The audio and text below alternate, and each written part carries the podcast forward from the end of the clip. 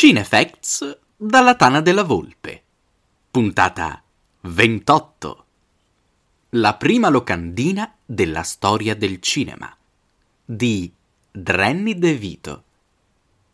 Tranquilli, niente spoiler. Non è stato facile capire e scegliere da quale locandina iniziare una rubrica su di esse. Prendo in esame quella del mio film preferito, quella del vostro film preferito. Inizio provocatorio con un film trash o con un film campione di incassi. No, spesso non coincidono, giuro. Ma la risposta in realtà era facile e obbligata. Parto dalla prima locandina della storia.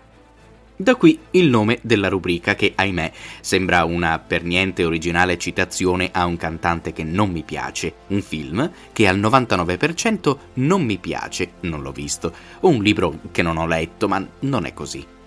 Cioè, non è così per la parte delle citazioni, la parte della non originalità credo sia inconfutabilmente oggettiva. Ma sorvolando sulla mia incapacità di dare nomi decenti alle cose, sicuramente saprete tutti che la prima proiezione pubblica di un film avvenne il 28 dicembre del 1895 al Salon Indien du Grand Café presso il Boulevard des Capucines di Parigi e consistette in 10 cortometraggi della durata complessiva di una ventina di minuti, firmati Auguste e Louis Lumière ovviamente. Ma nonostante quella fosse la nascita di un'arte che nel secolo successivo sarebbe diventata la passione di un'infinità di persone, nonché la solida base di questo stesso sito, l'evento fu piuttosto un flop. Il proiettore era appoggiato su una scala puntato verso quello che poteva essere un lenzuolo bianco. Inoltre era stato preparato un centinaio di sedie, ma a stento si raggiunsero i 30 spettatori, quali, per ovvie e giustificabili ragioni, ebbero reazioni che andavano dallo scettico alla vera e propria paura. La stampa ignorò totalmente gli inviti all'evento. Dopo la proiezione si parlò di magia, trucchi, un gentiluomo si lamentò definendo ingiusto prendere in giro il pubblico in quel modo. Ma appunto, come ho detto, lo saprete tutti e io sto divagando, devo parlare di locandine. Quella proposta nell'articolo è la locandina dell'evento. Non fu letteralmente la prima locandina nella storia del cinema, ce ne furono altre, tra cui una del grandissimo Jules Chéret, ne parlerò più avanti, che però raffigurava una giovane ragazza che esibiva gli orari delle proiezioni delle pellicole. Questo a volte crea confusione e fa erroneamente attribuire a lui la paternità della locandina per i Lumière, che in realtà appartiene a Marcelin Usul, che fu il primo in assoluto a creare un poster per un singolo film, a differenza di Chéret. Ma non solo, fu anche il primo a inserire la scena di un film in essa, quale film? direte giustamente voi, non essendoci nessun titolo. Il film, anzi il corto, era uno dei dieci proiettati all'evento, ovvero L'innaffiatore innaffiato. Oltre a quello, le informazioni sulle pellicole erano assenti. L'enfasi era ovviamente sul cinematografo dei Lumière. In basso a sinistra si legge il nome e l'indirizzo della stamperia e dalla parte opposta leggiamo Dessin de Pose, disegno registrato e una firma molto discreta dello stesso Ozol. L'artista decise di incentrare la locandina su un qualcosa che dalle locandine è scomparso subito, mentre dalla vita delle persone molto più lentamente, e seppur oggi sia ancora presente, la sua necessità è ancora oggetto di discussione. Parlo della cosiddetta esperienza cinema.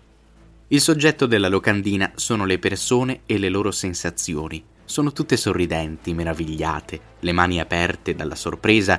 Un gendarme viene meno all'integrità del suo ruolo e si lascia trasportare dalla proiezione. Il bambino vestito d'azzurro quasi si alza sulla sedia e da non trascurare sono tutte persone dalla notevole eleganza perché, sin dalla notte dei tempi, si sa, l'erba dei ricchi è sempre più verde.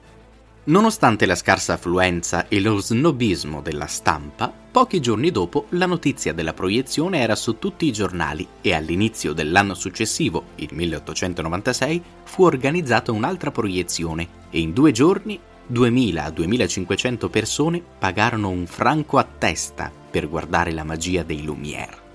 Per la locandina si fece un piccolo passo indietro, niente più riferimenti al film, ma si rimase concentrati sull'esperienza cinema. Ci si sposta addirittura fuori, all'entrata del salone indien, con una ressa di gentiluomini e donne e un uomo in divisa, probabilmente la maschera del teatro, che, a causa del tutto esaurito, nega addirittura l'accesso a quello che sembra un prete. Quindi abbiamo come ingredienti l'atavica attrazione dell'Homo sapiens per le folle di persone. Dai, chi come minimo non si gira a guardare un insolito raggruppamento di più di 10 persone?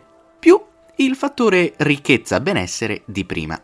Cambiano anche l'artista, il pittore Henri Brispeau, e la litografia, ma rimane il focus sul cinematographe dei Lumière.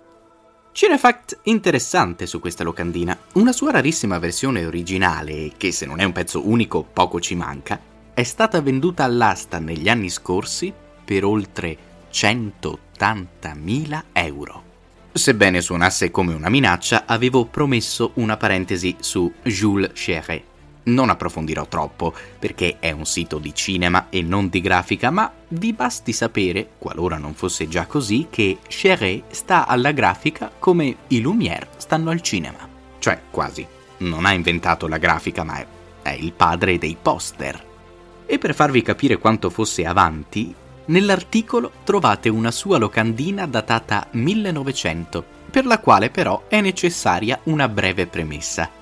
Émile Reynaud, l'anno prima, creò il teatro ottico, una messa a punto del prassinoscopio, riuscendo per la prima volta a proiettare sequenze più lunghe e non scene casuali, dei corti fondamentalmente, con una trama. Ecco, Chéret fu autore della prima locandina per la prima proiezione di quel genere. Eh, per concludere e rassicurarvi, sappiate che i prossimi episodi saranno molto diversi. Non tutte le locandine hanno tanta storia dietro, quindi saranno innanzitutto più brevi. Inoltre, cercherò di analizzare gli aspetti più variegati, provando a creare una sorta di enciclopedia della locandina. Ti è piaciuto questo articolo? Sappi che è il risultato di tanto impegno, profuso nel portarti contenuti verificati e approfonditi, come meriti. Se vuoi supportare il nostro lavoro, perché non provi a entrare a far parte degli amici di cinefacts.it? Diventa sostenitore.